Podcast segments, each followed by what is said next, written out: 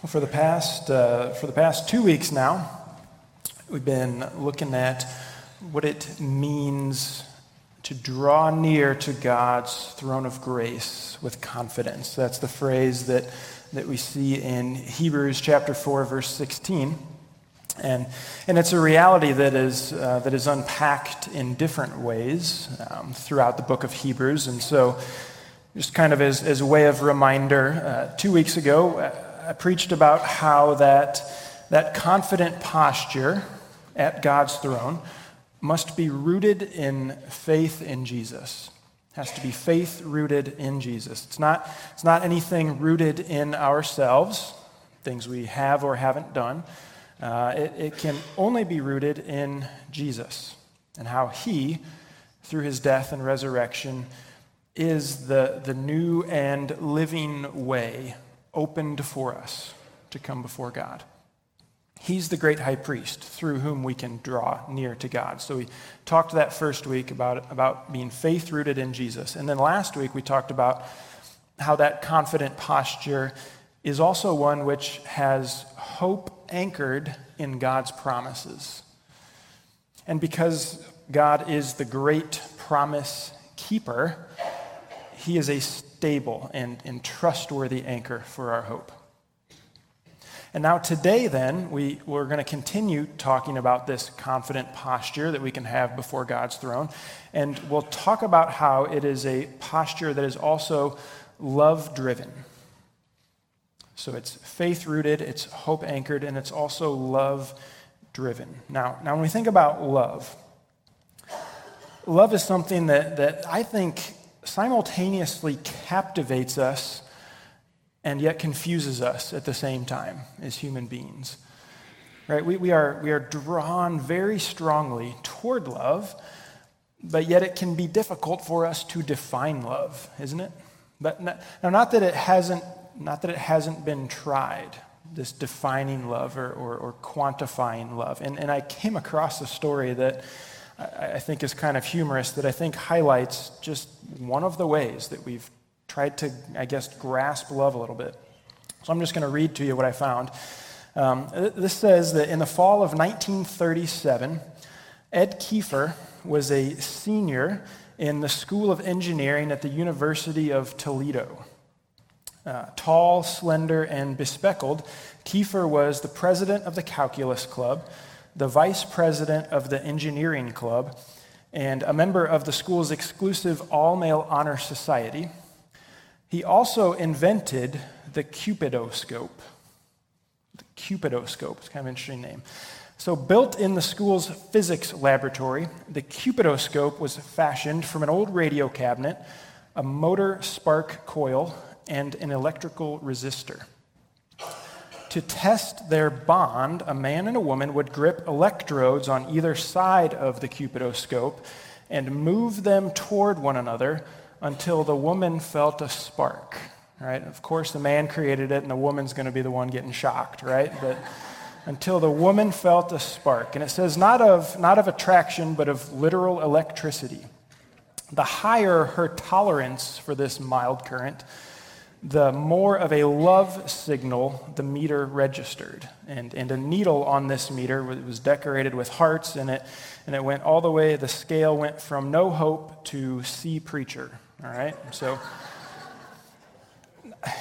now I hope no couple actually put stock in that machine to predict the future of their relationship together. I mean, to, to try to quantify love by an electrical shock, again, of course, the woman was the one getting shocked, but that just seems ridiculous, doesn't it? To try and try and get a handle on love in that way. Now, when we talk about drawing near to God's throne with, a confident posture that is love driven, it's not about electricity, right? Either real electricity or even emotional electricity. It's not about that. Being love driven comes from a recognition of God's activity toward us. And then it's also about being filled with the love of God to the point of overflowing beyond that. So that, that's what we'll really look at this morning. And so, first, we need to talk about God's activity, we need to talk about God's love shown to us. And when the Bible references God's love toward humans, it's most often seen in two areas. It's most often seen in his calling and in his covenant, over and over again throughout Scripture. So, so when we think about his calling, throughout the Bible, God calls people to himself. And uh, it's seen in Genesis chapter 12 when God calls Abraham. Uh, that calling continues in Exodus when God called his people out of slavery in Egypt. Uh, it, uh, God is seen calling prophets throughout the Old Testament. Into the New Testament, we see that under the new covenant in Jesus, God calls both Jews and Gentile to himself. But, but the thing about God's calling is it's not a, it's not a cold, detached decision that God makes. It, it, God is not presented as one who has no passion or no desire in the matter. And it's really quite the opposite. And so I, I want to read a passage from both the Old and the New Testament that, that highlight this. And again, uh, we'll notice here how God's love is spoken of in connection with his calling. So the first passage is in Deuteronomy, and it's, it's, uh, it's spoken by Moses to the people as they're getting ready to enter into the promised land. Moses was reminding the people of who God is and what God has been doing, what he's been accomplishing. So in Deuteronomy chapter 4, starting in verse 37, this is what we read. And because he, because God loved your fathers and chose their offspring after them, and brought you out of Egypt with his own presence by his great power, driving out before you nations greater and mightier than you, to bring you in, to give you their land for an inheritance as it is this day, know therefore today, lay it to your heart that the Lord is God in heaven above and on the earth beneath. There's no other. So when God called the forefathers of the people, Abraham, Isaac, Jacob, it was out of his love for them. That's what, that's what uh, Moses proclaims here, because he loved your fathers. Right? And then, in addition to that, the, the love and the calling extended to that generation that Moses was speaking to, the generation that had descended from those forefathers. So, Abraham, along with Isaac, Jacob, and all those who came after him, were not called by God because of their strength or their wisdom or authority or impressiveness or anything else. God called them because God loved them. His calling was an expression of his love.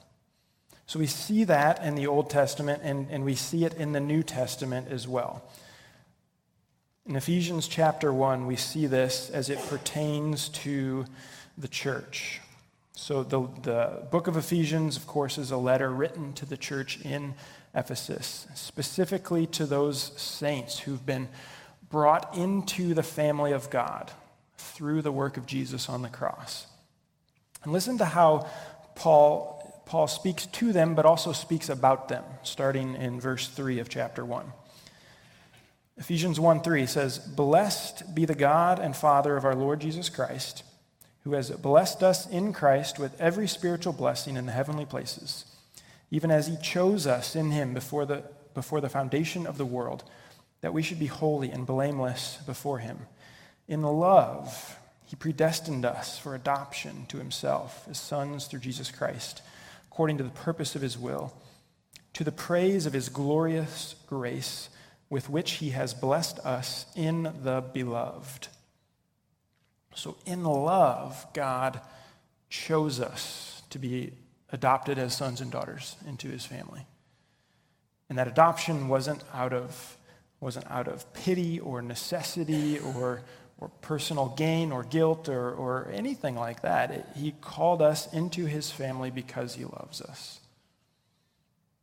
And then, as we are brought into the family of God, we are blessed along with the beloved. We see that at the end of verse 6. And it's capitalized. That word beloved is capitalized. It refers to Jesus. Jesus is the one who, who at his baptism and at his transfiguration, God called his beloved Son. we are brought into the same blessing shown to the beloved Son. So, so the love which God the Father shows toward God the Son extends to us who've been called to be his adopted sons and daughters. So we see God's love in his calling. We see it in the Old Testament, we see it in the New Testament. And then the end of verse 6 really provides the segue into the other area where we see God's love most often spoken about, and that's his covenants with mankind. So it's, we see it in his calling, but we see it in his covenants as well. And once again, there's evidence both in the Old Testament and the New Testament. So, going back to Deuteronomy, this time in chapter 7, we see this. It says, Know therefore that the Lord your God is God, the faithful God who keeps covenant and steadfast love with those who love him and keep his commandments to a thousand generations. And then in the book of Nehemiah, we read this, chapter 1. Verse 5 And I said, O Lord God of heaven, the great and awesome God who keeps covenant and steadfast love with those who love him and keep his commandments. And then in Psalm chapter 89, this is God speaking through Ethan, the Ezrahite. He says this, chapter 89, verse 28. says, My steadfast love I will keep for him forever, and my covenant will stand firm for him. And then Daniel's words in Daniel chapter 9, verse 4. Daniel says, I prayed to the Lord my God and made confession, saying, O Lord, the great and awesome God, who keeps covenant and steadfast love with those who love him and keep his commandments. So, in all of those descriptions of God, his steadfast love and his covenant faithfulness are spoken of together. They're talked about in the same breath. God's, God's entering and keeping of his covenant with man is a direct display of his steadfast love. So God's calling out to us is an act of love, and so is the relationship with us that he enters into by way of his covenant. Now, the covenant continues into the New Testament as well, with the new covenant also. I mean, Jesus himself stated that his death on the cross was the institution of a new covenant between God and man. And so he proclaimed this new covenant in the upper room as, as the disciples participated in that first communion service. So so, knowing that Jesus' sacrifice of himself upon the cross is the new covenant between God and man, listen to how it is described in these verses that I'll read. And both of these verses are, are incredibly famous verses, but they both tie together love and the new covenant. So John 3:16 says for God so loved the world that he gave his only son. There's the new covenant right there. That he gave his only son, that whoever believes in him should not perish, but have eternal life.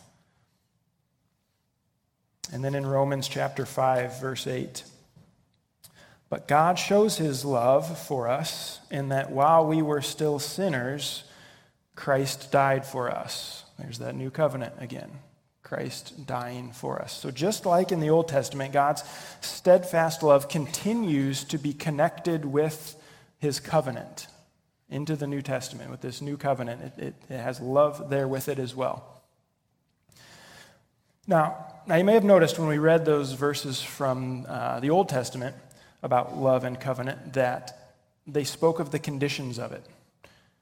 God keeps his steadfast love and covenant for those who keep his commands. So, those were the conditions of the old covenant. God would never be found to be in violation of that covenant. He was always faithful. The problem would arose with the party on the other side of the table, right? The problem arose with mankind because we are unable to uphold that covenant.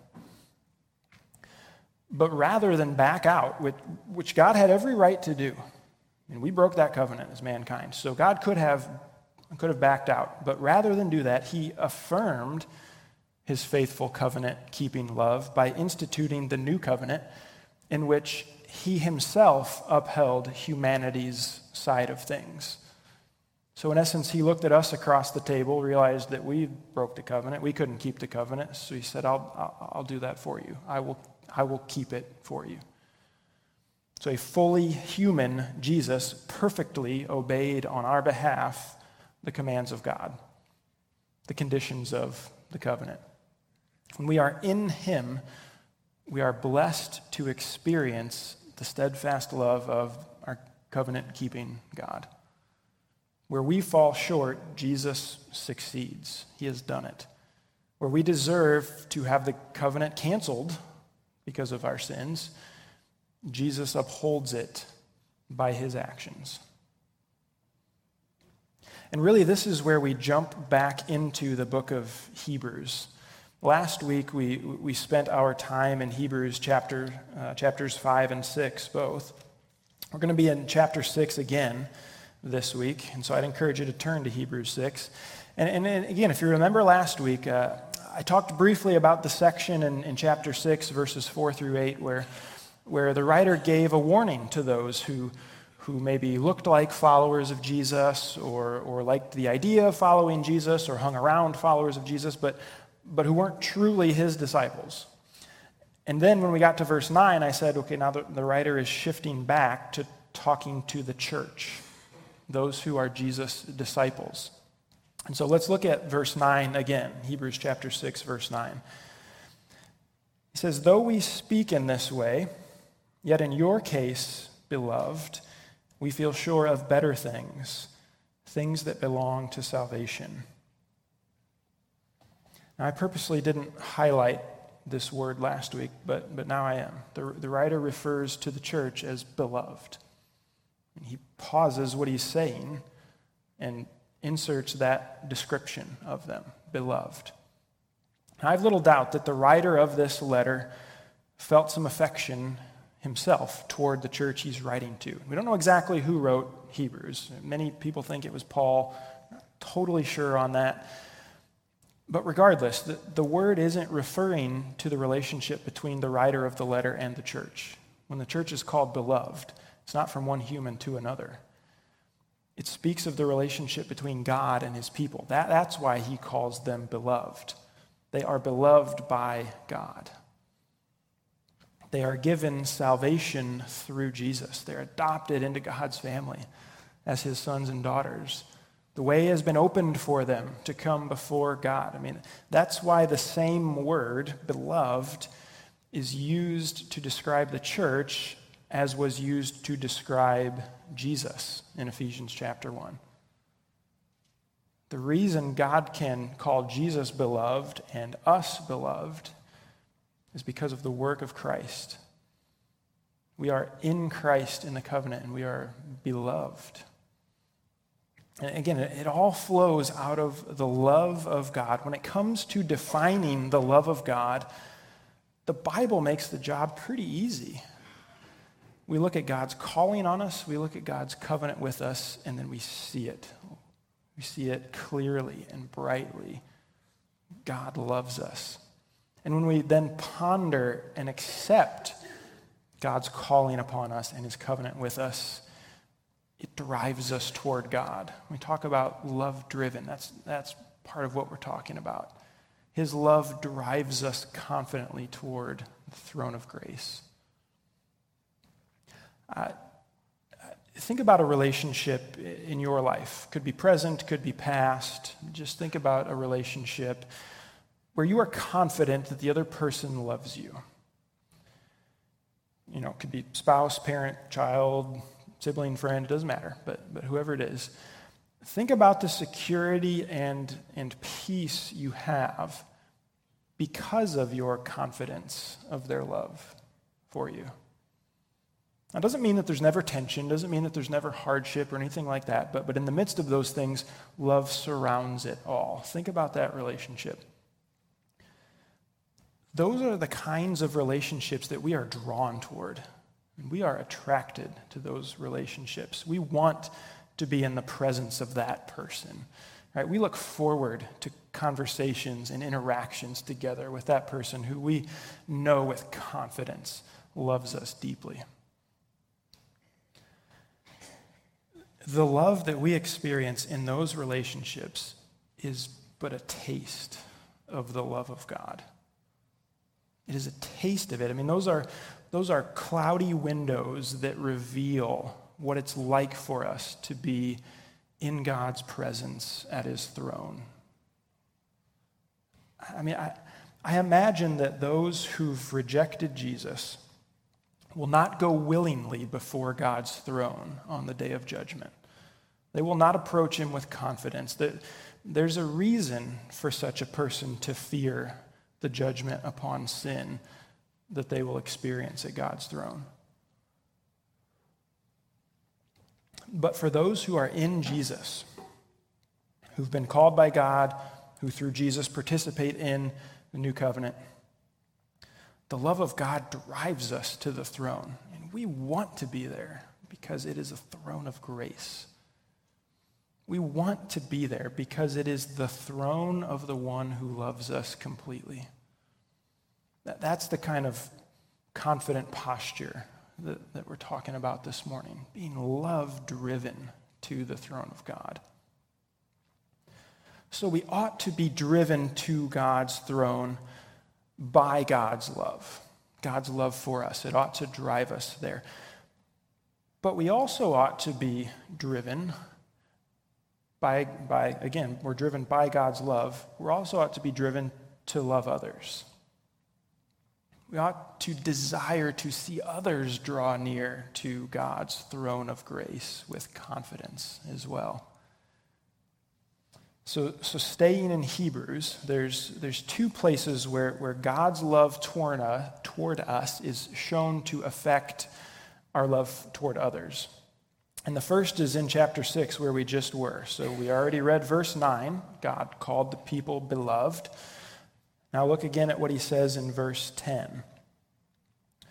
For God is not unjust so as to overlook your work and the love that you have shown for his name in serving the saints, as you still do. The writer makes note of the love and the work, or the love and the good deeds which the believers have shown toward one another. And because that work and love are shown for God's name, we know that it is all driven by God's love toward them. They've received God's love, they've been filled by it, and it drives them to love others as well. They are filled by God's love, and so they love one another. The love of God ought to be so impactful upon us that that we desire others to experience it in God's presence too.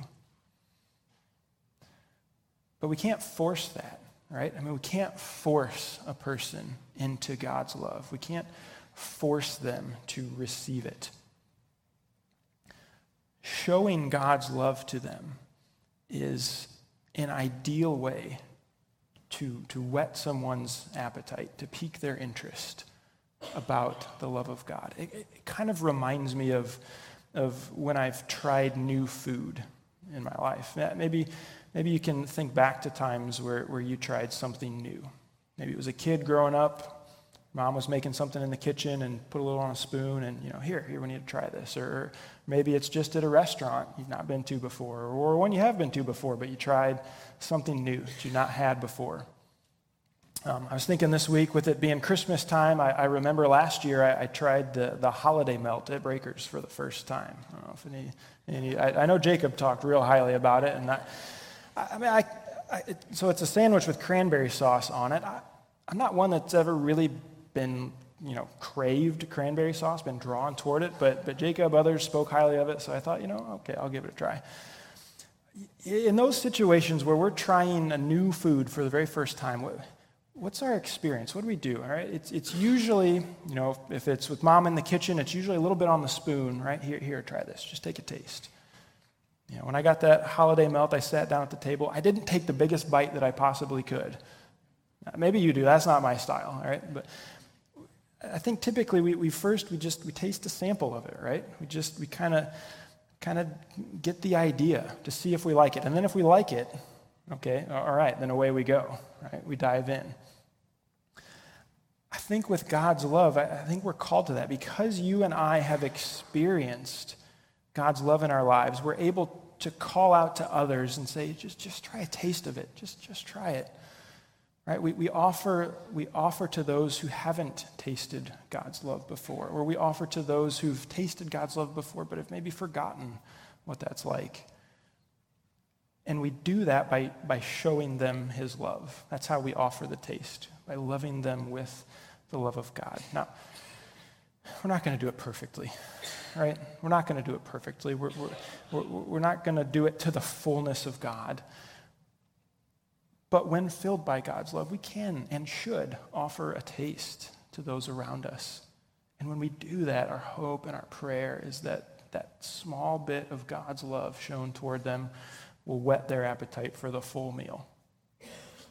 Right? God, God's love drives us to himself, but it also ought to drive us to love others so that they might come taste the incredible meal offered at God's table. And Jesus talked about this. He talked about this way of life in the upper room as he was talking about the new covenant, as he was enlightening the disciples to that new covenant.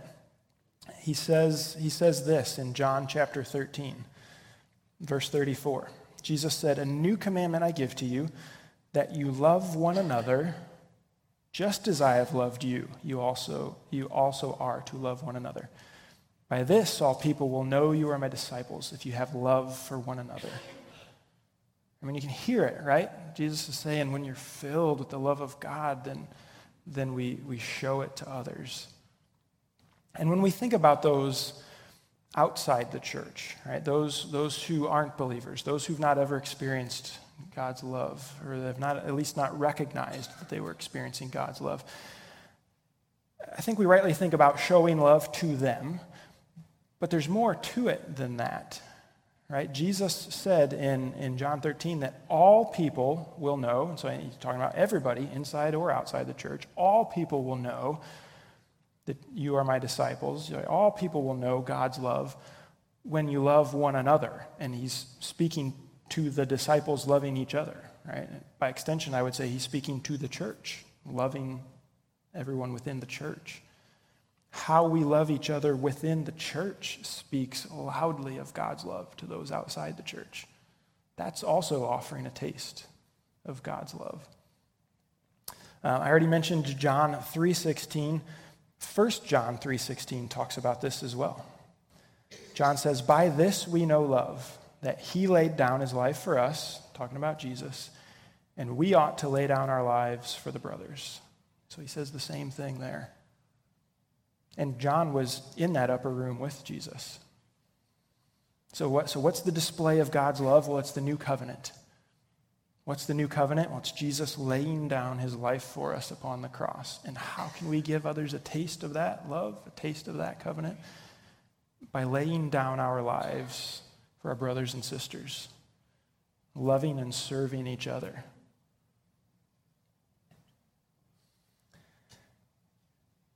The other, the other thing I wanted to highlight, the other place in Hebrews that I wanted to go this morning, is Hebrews chapter 10.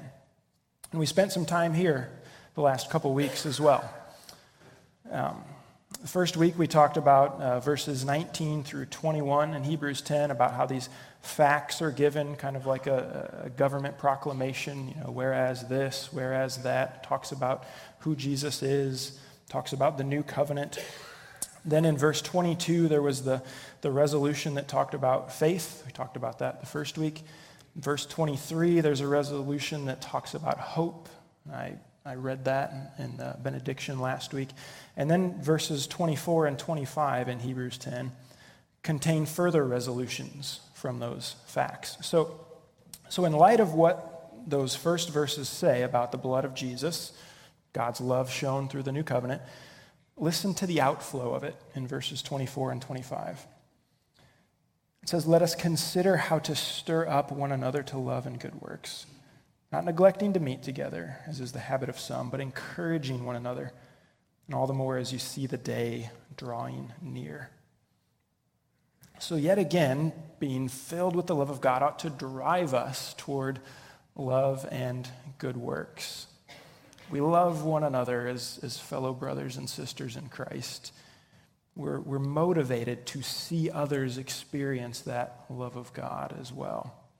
But there's another motivation, I think, that's, that's highlighted in, in this verse and back in uh, Hebrews 6 as well. We're, we're told here in chapter 10 stir up one another to love and good works, and we're told to do so all the more as we see the day drawing near. This day that is capitalized again in, in uh, Hebrews 10 the day being talked about is, is that day we all stand before God. The day that we quite literally stand at God's throne. On that day, all deeds will be laid bare, they will be shown for what they are. Those who've rejected Jesus, as I've already mentioned, will find their sin judged at the throne of God. But for those in Christ, their good deeds will be shown for what they are, and, and rewards will be given. Uh, it's interesting to think about this because Paul talks about this day. He talks about it in 1 Corinthians 3 and 2 Corinthians 5, talks about it in Romans 14. As we see that day approaching where we are going to stand before the throne of God, we ought to be overflowing with love and good works. We know this benefits those we are serving, right? Hopefully, it gives them that taste of God's love and it, and it whets their appetite for it. But we will be rewarded as well. The Bible talks about this. Even back in chapter 6, verse 10, it says that, uh, For God is not unjust so as to overlook your work and the love that you have shown for his name in, the serving, in serving the saints. So even there, there's this reference to, to those good deeds not being forgotten.